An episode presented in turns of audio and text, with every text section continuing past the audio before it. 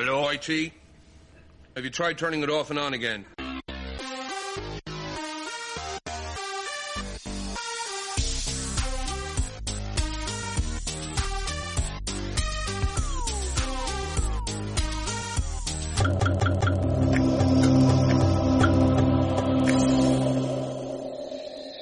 سلام. امروز 26 دی ماه 1393، 19 ژانویه 2015. من پیام صادری هستم و من آرش هستم، آرش میلانی، و شما دارین به 25مین شماره از پادکست بینام گوش میکنید. پادکست بینام گپیست دوستانه بین من و پیام صادری در مورد تکنولوژی و استارتاپ ها. شماره 24 ما یکم با تأخیر منتشر شد، در واقع دیروز منتشر شد به علت یکم مشکلات فنی که برای قسمت ضبط پیام به وجود اومده بود، و میریم برای خبر اول این شماره.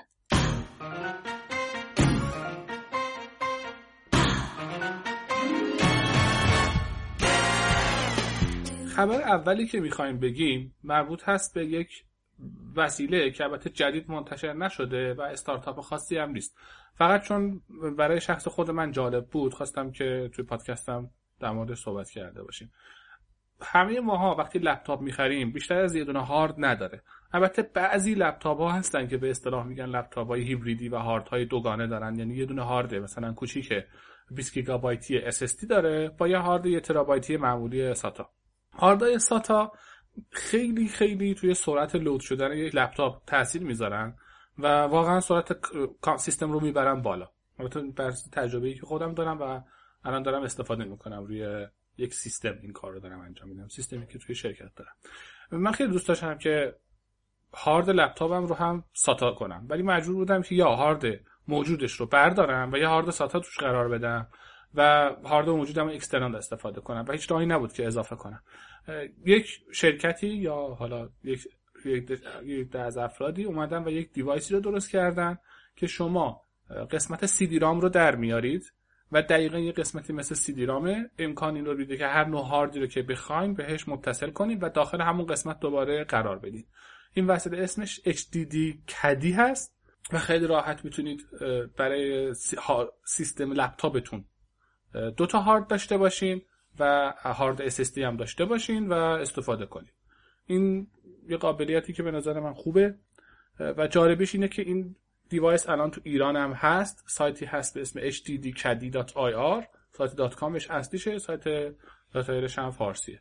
اکثر لپتاپ‌ها هم ساپورت میکنه، یعنی میتونین از اکثر لپتاپ‌ها استفاده کنین، تا همشون، حتی تا اونجایی که من دیدم لپتاپ‌هایی که دیوایس به اصطلاح سی دی رامشون به صورت آیدی هم وصل میشه اونها رو هم پشتیبانی بده.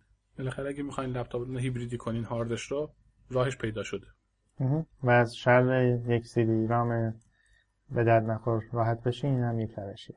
دقیقاً آره، چون سی دی رام اصلا استفاده نمی‌کنیم. من یعنی فکر کنم از وقتی که لپتاپ داشتم یادم نمیاد خیلی کم پیش میاد سی دی رام استفاده کنم. لینکش هم تو پادکست قرار میدیم که میتونید برید ببینید.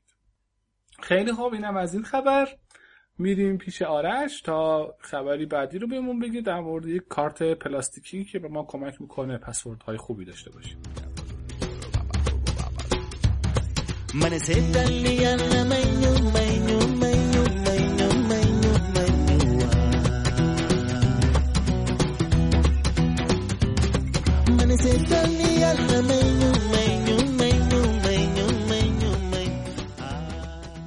همینطور که پیام گفت، این خبر مربوط هستش به تولید کارت‌های پلاستیکی که به اندازه کارت اعتباری هستش و میتونید داخل جیب خودتون یا کیف خودتون قرار بدین که کمک میکنه پسوردهای بهتری رو تولید بکنین نسبت به اینکه یک پسورد رو برای تمام وبسایت‌ها استفاده کنید.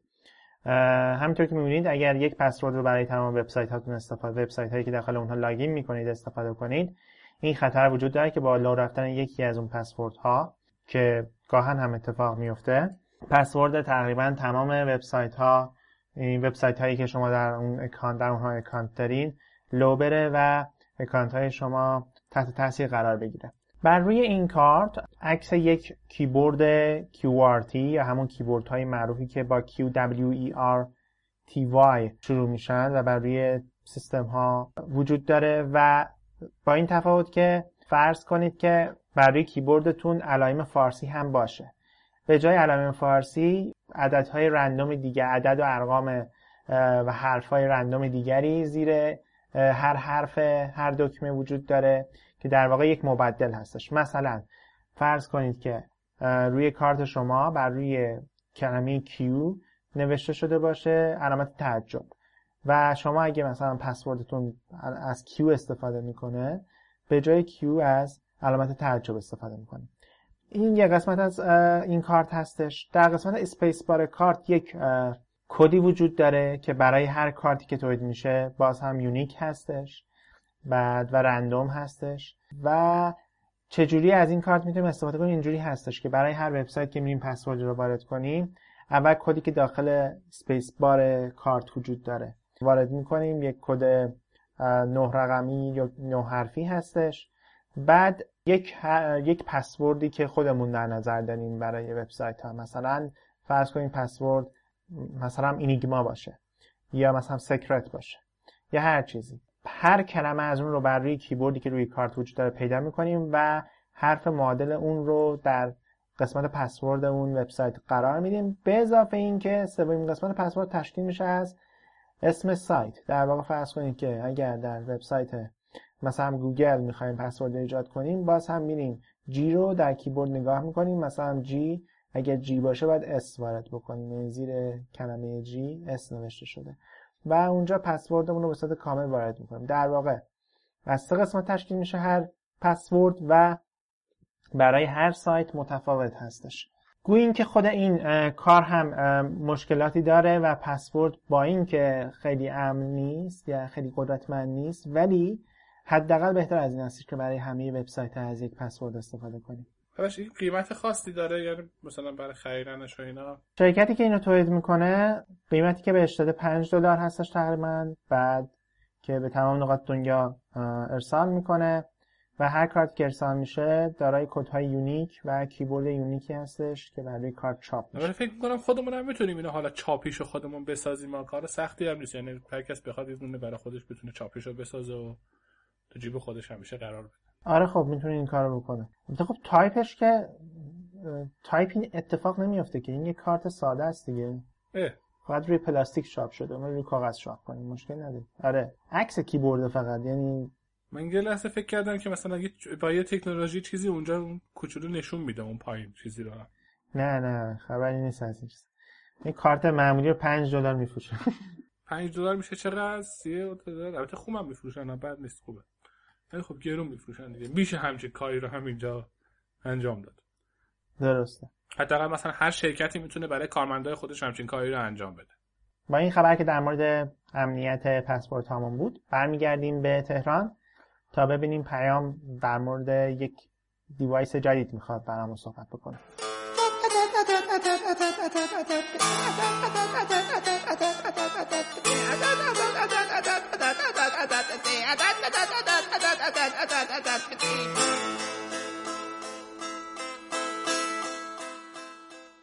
اگر پادکست قبلی ما رو گوش داده باشید، 24 رو اونجا دیدیم که در مورد باتری صحبت کردیم که کمتر از 2 دقیقه شارژ میشد. این موضوع یعنی شارژ شدن باتری یک معضلی هست برای افرادی که همیشه از دیوایس های اندرویدی یا حالا کلا دیوایس های هوشمند دارن استفاده میکنن و همیشه دوست دارن که سریع شارژ بشه، زود شارژ بشه و تموم بشه. استارتاپی به نام سانی کیبل یا همون سانی کابل، ترجمه فارسیش میشه ها، مسخره میشه یه ذره وقتی اینجوری فارسی ترجمه میکنیم. تلفظت هم بهتر شده رفیقم. آره خب دارم تمرین میکنم دیگه، حالا به اونجا میرسیم دیگه. sometimes همون میرسیم، حالا به ادامه بدیم این قضیه رو. استارتاپی به نام سانی کابل یا همون سونی که نیست، ربطی به شرکت سونی نداره، کابل رو در اختیار شما قرار میده که شما میتونین با اون دیوایس خودتون رو، ربطی هم نداره اندروید باشه، آیفون باشه یا هر چی باشه، این دیوایس در قالب‌های مختلفی عرضه میشه و خودتون میتونید برای دیوایس خودتون سفارش بدید. قابلیتش اینه که سرعت شارژ رو 2 برابر میکنه و این کار رو چجوری میکنه؟ وقتی شما یک دیوایس اندرویدی رو یا هر دیوایس دیگه‌ای رو به لپتاپتون وصل میکنید، یک حالت سینکی هم وجود داره، یعنی یه سری اطلاعاتی هم میشه این وسط رد و بدل کرد. با دکمه‌ای که روی کابل این کابل وجود داره، شما میتونید دکمه رو بزنید و اون حالت سینک آف میشه و اضافه میشه به قسمت شارژ شدن. تو حالت نرمال اونجوری که من از یکی از دوستانم سوال پرسیدم، بر فرض مثال اگر ما با مثلا میگم 500 میلی آمپر داشتیم شارژ میکردیم، با زدن این میشه 1000 میلی آمپر.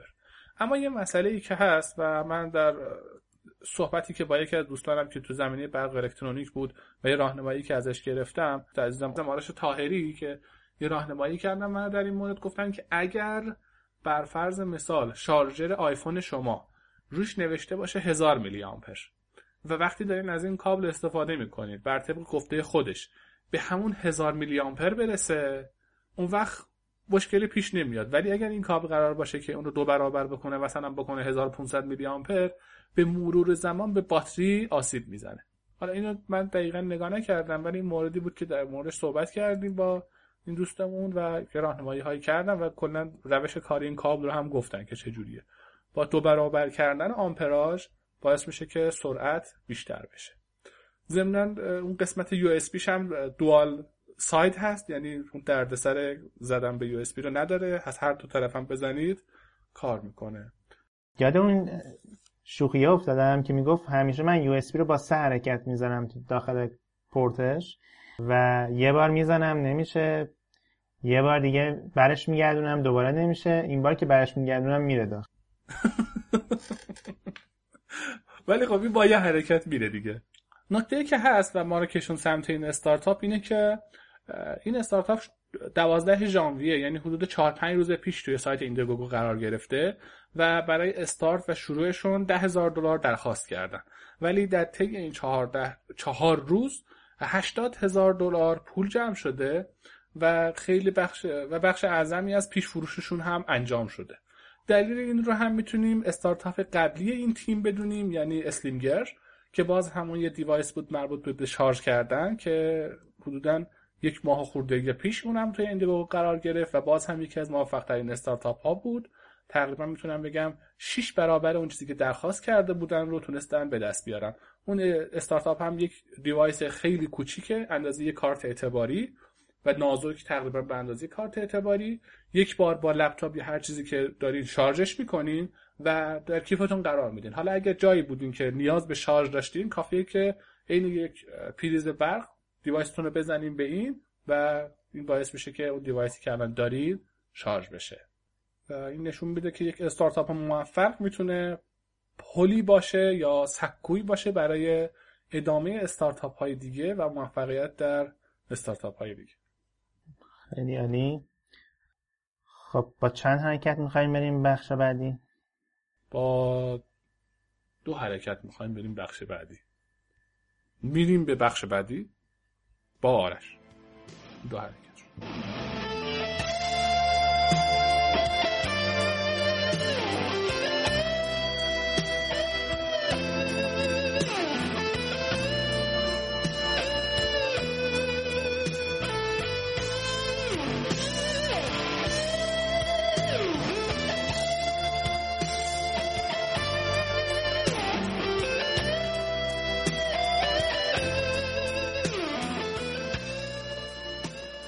خبر بعدی ما در مورد این هستش که گوگل گلس از 19 ژانویه، یعنی از دوشنبه هفته آینده، دیگه قرار نیست به مصرف کنندها عرضه بشه و گوگل این پروژه را از آزمایشگاه تحقیقاتی گوگل ایکس خودش خارج میکنه و قرار هست به یک پروژه مستقل تبدیل بشه. ولی یک موردی هستش که بیزنس ها و دیولپر ها یا توسعه دهندگان نرم افزار برای گوگل گلس باز هم میتونن این دیوایس رو تهیه کنن و براش برنامه بنویسن و این نشون میده که این پروژه متوقف نمیشه، ولی به نظر میرسه که قرار نیست یوزر یا کاربر این محصول، برخلاف اون چیزی که گوگل از اول فکر میکرد، کاربرهای نهایی یا مصرف کننده‌های نهایی باشه، بلکه این بیزینس ها و آدمهای حرفه‌ای هستن که نیاز شاید پیدا کنن به این دیوایس. گوگل در سال 2012 خبر از ساختن گوگل گلس داد و کلی در موردش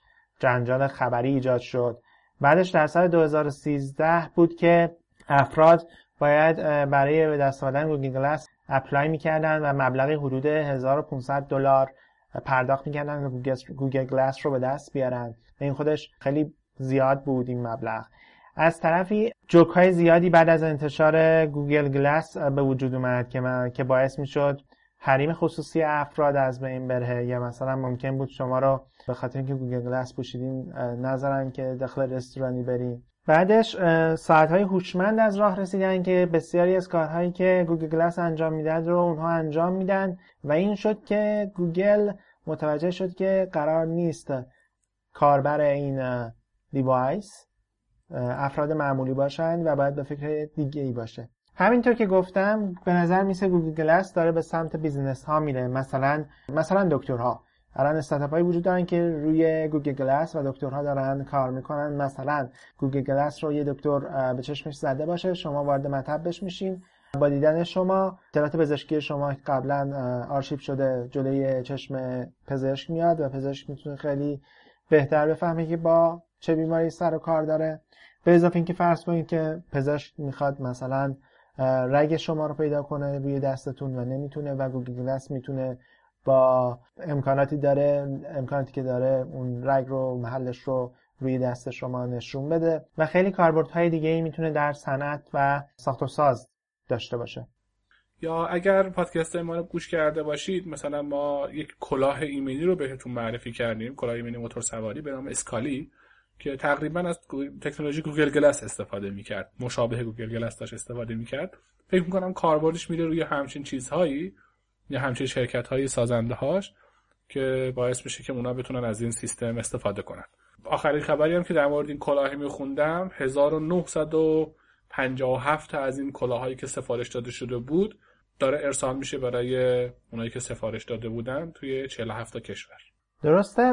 به هر حال گوگل گلاس قرار نیست به این شکل شمنی که الان هستش وارد بازار مصرف کننده نهایی بشه. شاید با تغییر شکل شمایلش این اتفاق بیفته.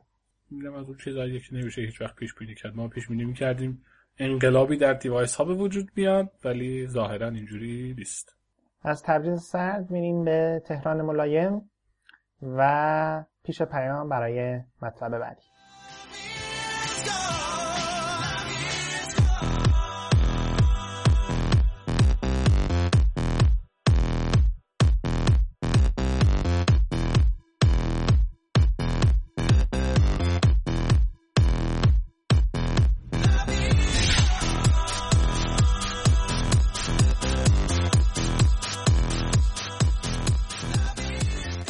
همونطور که آرش گفت از تبریز سرد میاییم به تهران و از همین تهران یک استارتاپ رو بهتون معرفی میکنیم به اسم مینیپورس که در تبریز کلید خورده و داره روزهای اول خودش رو طی میکنه. یک استارتاپ خوشمزه.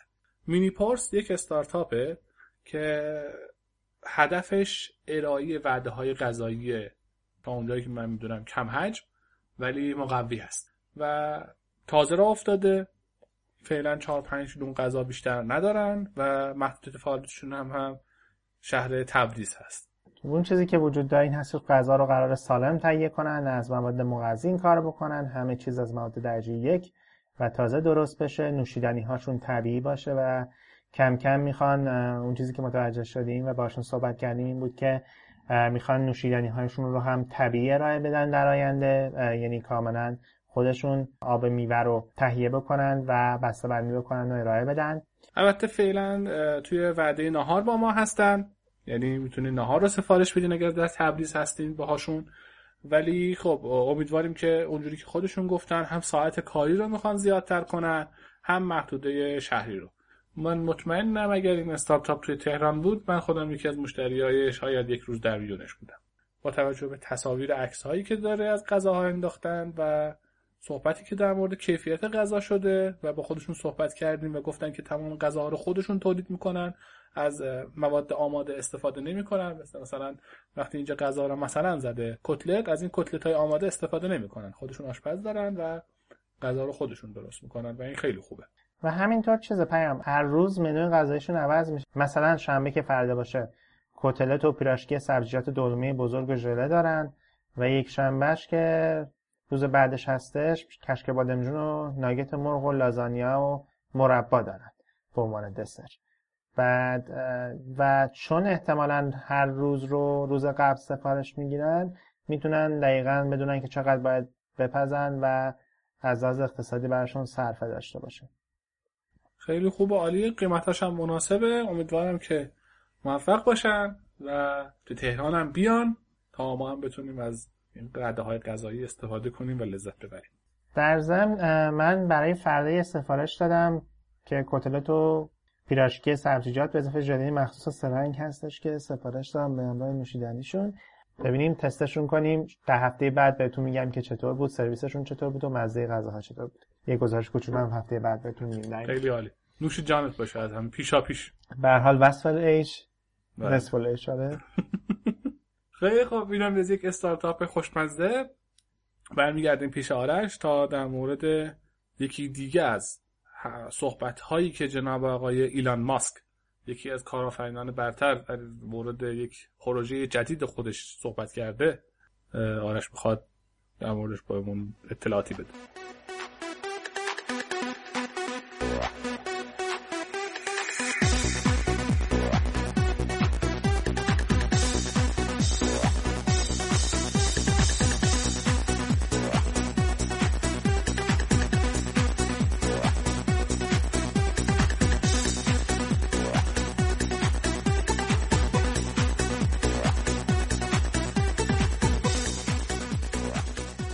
اگر اخبار مربوط به ایلان ماسک رو دنبال کرده باشین، در سال 2013 ایلان ماسک اومد و در یک پست بلاگ نوشت که میخواد یک خط هایپرلوپ رو بین سان فرانسیسکو و لس آنجلس ایجاد بکنه که این مسیری که تقریبا مسیر بین تهران و تبریز هست که در 6-8 ساعت توسط ماشین میتونین بینش تردد بکنین رو در عرض 30 دقیقه با توجه به این تکنولوژی طی بکنیم. در واقع سرعتی که این مسیر نقلیه داره میرسه به 760 مایل در ساعت یا همون 1200 خورده‌ای کیلومتر در ساعت که سرعت خیلی زیادی. البته این حداکثر سرعت این وسیله هستش، مسلماً در هنگام ایستادن و حرکت کردن این سرعت کمتر خواهد بود. اصلاً تکنولوژیش چیه؟ اون چیزی که وجود داره هایپرلوپ هستش. هایپرلوپ نوع جدیدی از حمل و نقل سریعه که توسط ایلان ماسک گفتم در سال 2013 معرفی شد و قرار هستش کپسول هایی در داخل لوله هایی که در اونها شرایط تقریبا خلا وجود داره که باعث میشه کاهش اصطکاک اتفاق بیفته و سرعت ماکسیموم 1200 کیلومتر در ساعت حرکت بکنه. در این تکنولوژی از فشار هوایی که از عقب وسیله نقلیه خارج میشه به عنوان چیزی که باعث رانش وسیله میشه استفاده میشه. ایلان ماسک هم که گفتم در سال 2013 این مطلب گفته بودن، در سال 2015 یه توییت جدید ازش اومد که ما یادمون نرفته که هایپرلوپ قرار بود بسازیم و میخوایم یه مسیر تست رو انجام بدیم در تگزاس و قرار هستش که سالانه مسابقاتی رو راه بندازیم که از طریق اون دانش آموزها و دانشجوها بیان و وسایل نقلیه‌ای برای این هایپرلوپ تهیه کنن و مهندسی کنن که هر دفعه سرعت اون رو بیشتر بکنن.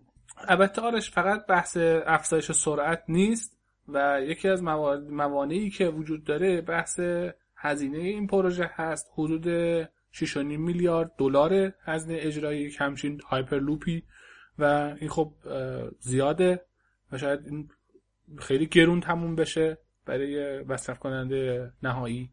و مورد بعدیش مثل این که بحث آلودگی صوتی هست که این وسیله قرار ایجاد کنه و نمیشه اون رو در مناطق نزدیک مناطق مسکونی استفاده کرد و فکر میکنم 3 تا چالش باید مد نظر قرار بگیره.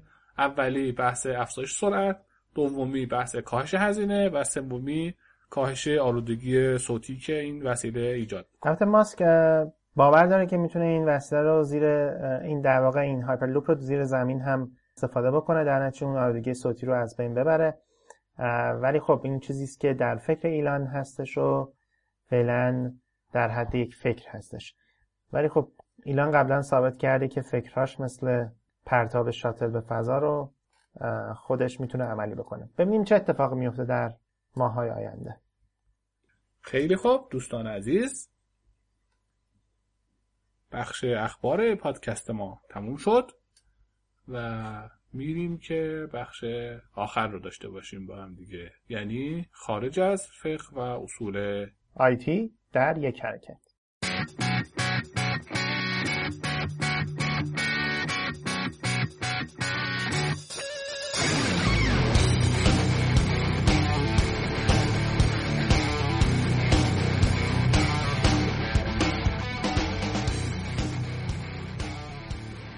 در بخش خارج از فقه اصول این شماره پادکست بینام میخوایم به بحثی بپردازیم که بی‌ربط به آیتی نیست ولی خب کمتر بهش توجه میشه و اون هم بحث محتوا هست. ما وبسایت درست میکنیم، شخص خودم رو میگم، به عنوان طراح وبسایت داریم فعالیت میکنیم. همیشه وقتی قرار هست که یک تیمی تشکیل بشه، یک شرکتی را بیفته که مثلا توی حوزه طراحی وبسایت قرار فعالیت بکنه، از ذهنمون بخوایم افرادی رو که برای ساختن این تیم در نظر بگیریم اینا هستن. یک برنامه‌نویس می‌خوایم، حالا توی اون زمینه‌ای که ما می‌خوایم کار کنه، مثلا اگه قراره مثلا ASP کار کنیم ASP، PHP کار کنیم PHP، حالا زبان‌های دیگه مهم نیست. یک طراح گرافیست می‌خوایم، یک نفر می‌خوایم که مسلط باشه به UI، HTML یا CSS و اینجور چیزها، و تقریبا تیم تو این حالت بسته میشه، یعنی یک تیم 3 تا 4 نفره تو زمینهای مختلف و یک شرکت کوچیک رو تشکیل میدن. اما چیزی که هیچ وقت در نظر نمیگیریم و اون رو در وهله اول به مشتری واگذار میکنیم بحث تولید محتوای این وبسایت است. در واقع اون چیزی که وجود داره این هستش که وقتی میگیم طراحی وبسایت و از کلمه طراحی استفاده میکنیم، گاهی وقتا برمیخوریم به طرح‌هایی که وبسایت طراحی شده به زعم افراد و طراح، و فرض کنید یک فایل JPEG به مشتری فرستاده میشه، یا اینکه اصلا وبسایت لایو لانچ میشه و نوشته‌های وبسایت، محتوای وبسایت و عکس‌های اون و ویدیوهای اون هیچ ربطی به محتوای واقعی وبسایت نداره و انگار که اصلا محتوای وبسایت مهم نبوده تا طراحی، در حالی که میدونیم که اون قدم اول طراحی یک وبسایت یا اصلا هر طراحی کانتنت و محتوای اون طرح هستش و بدون اون طرحی رو زدن یعنی آب در هاون کوبیدن، همچین چیزی. آره، مثلا من چند وقت پیش یه توییت زدم با این عنوان که لوگو مال عصر ناصرالدین شاه، محتوا کلا یه خط بیشتر، یعنی اگه بگیم بنویس بیشتر از یک خط بیشتر محتوا ندارن. بعد عکسم که گفتن پسرشون با آیفون میگیره از محصولات و از کارخونه، بعد کف مطالباتشون هم وقتی باز میکنن نشون بدن سایت اپل، یعنی یه چیزی مثل این بخوایم. بهتر این اتفاق برای خیلی از ماها میفته به دلیل و دلیل این که شاید بعضی وقتا و خیلی وقتا کاری رو انجام بدیم با مشتری و به نتیجه نمی‌رسیم. همینه، ما یک سایت رو طراحی می‌کنیم، تحویل میدیم به مشتری میگیم اطلاعات وارد کن، مشتری اطلاعات وارد میکنه. تو این عرصه‌ای که الان وارد شدیم همه می‌خوان که توی جستجوی گوگل اول باشن، پس دوباره یا به خودمون مراجعه میکنه یا با افرادی که دور برش هستن مشاوره میکنه و اونها میگن که خب سئو سایت رو باید بالا ببری. میره سراغ بالا بردن سئو سایت با تیمی یا با هر کسی دیگه مذاکره میکنه و اونها میگن که خب باید محتوا تولید کنی. دوباره برمیگرده سراغ تیم محتوا، یک تیمی رو پیدا میکنه، الان هستن افرادی که دارن کم کم تو این زمینه به صورت حرفه‌ای دارن فعالیت میکنن. دوباره برمیگرده تو اون زمینه حرفه‌ای محتوا تولید کردن، محتوا تولید میشه. سئو کاره برمیگرده میگه چی؟ این سایت اینجاهاش ایراد داره از لحاظ سئو و باید اصلاح بشه. دوباره برمیگردی بقید، یعنی یک چرخه بد، یک چرخه معکوس رو ما اینجا انجام میدیم، در حالی که اصل کار تولید و ساخت یک وبسایت و توسعه یک وبسایت محتوا هست. اگر محتوایی وجود نداره بهتر سایتی ساخته نشه. خب همین حرفی که زدی من رو برد به چندین سال پیش، این 4-5 سال پیش که ما در نارمند طراحی وبسایت انجام میدادیم و مشتری داشتیم که درخواستش این بود که وبسایت شبیه وبسایت اپل بشه بعد عکسایی که به ما تحویل داده بود زمین تا آسمون با اون عکسایی که اپل داشت فرق می‌کرد. به نظر من اگر می‌خوایم که بزرگ باشیم باید اسباب بزرگی هم فراهم کنیم. اگر می‌خوایم یک وبسایت حرفه‌ای مثل وبسایت اپل داشته باشیم، اولا باید دقت کنیم چه چیزی توش می‌نویسیم. بعد درد مشتری رو دقیقاً بنویسیم و بعد بگیم این هم راه حل هستش که تو داری. به اضافه اینکه عکس‌هایی که در وبسایتمون می‌ذاریم باید عکس‌های حرفه‌ای باشن. در ضمن عکس‌هایی نباشن مثل عکس‌های مثل استاک فوتویی که وجود داره الان تو اینترنت، مثلا سرچ بزنیم در مورد مثلا مطلبمون در مورد مثلا قاشق هستش، اینترنت سرچ مثلا تو گوگل ایمیجز بزنیم که قاشق، بعد ببینیم اولین عکس که اومد بزنیم داخل محتوامون. باید از قاشق‌های خودمون عکس بگیریم و بزنیم و مشتری که میاد و وبسایت ما رو می‌بینه اونقدر فهم و شعور داره بفهمه که این عکس عکس ماست یا یک عکس جنریک و تیپیکالی هستش که هر جایی میتونه پیدا کنه. آرش در مورد عکس و برداشتن عکس توی اینترنت گفتی، یه نکته‌ای که هست اونم اینه که وقتی به مشتریمون میگیم که محتوا بده و در این مورد سعی کن محتوا تولید کنی، اولین کاری که میکنه همین سرچ توی اینترنته و کپی پیست کردن چند تا مقاله از اونجاست که در حالی که اگر همین موضوع رو در نظر بگیریم این باعث پایین اومدن رنک سئو اون سایت میشه، محتوای کپی شده. و نکته دیگه ای که هست بحث استفاده از عکسه.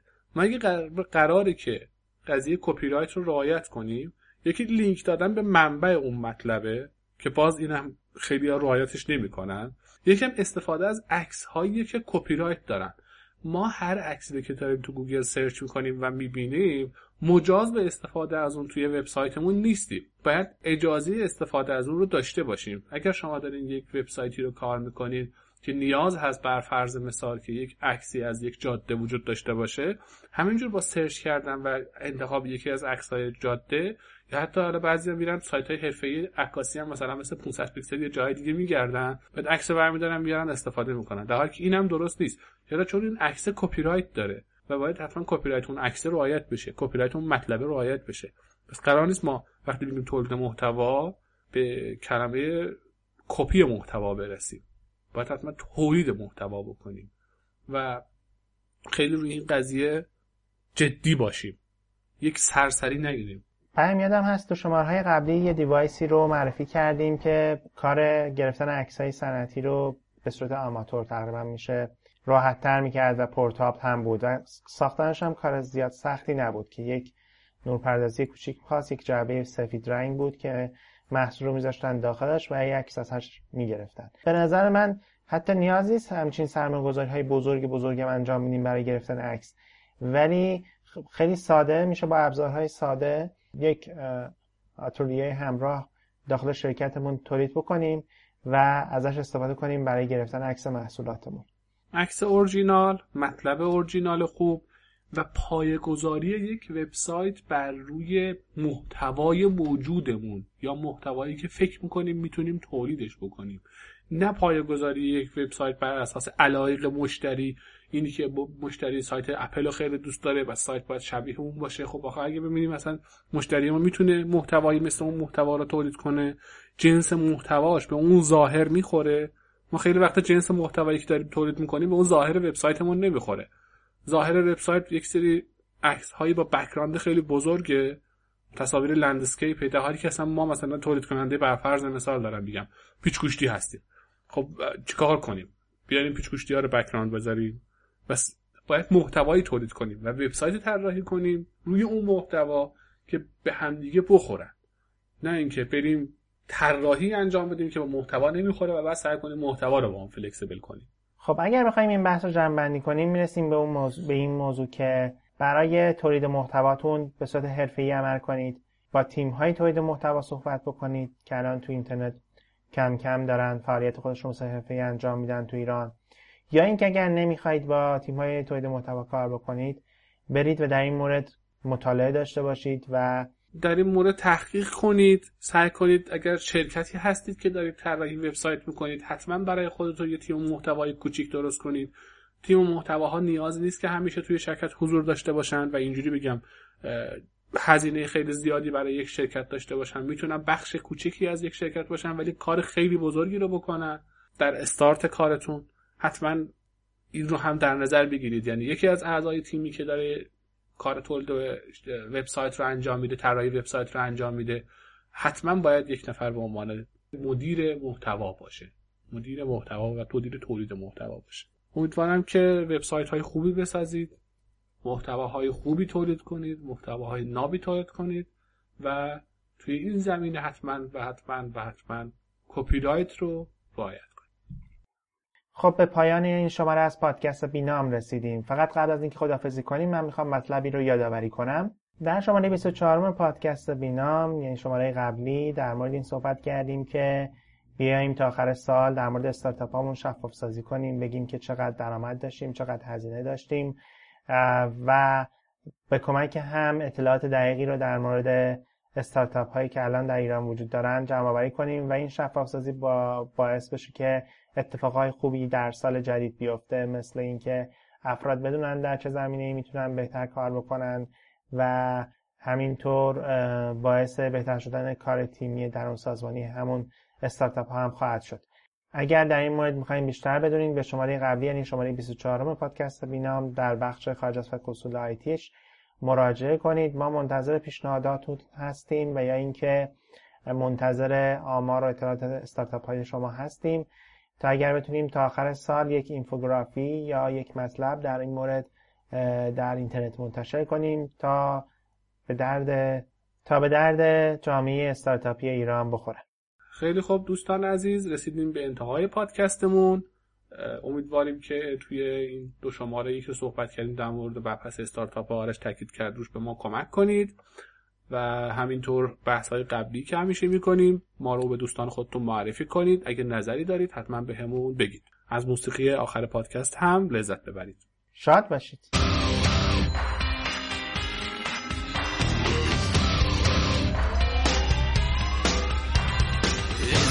A song for the broken hearted, a silent prayer for faith departed. I ain't gonna be just a face in the crowd. You're gonna hear my voice when I shout it out loud. It's my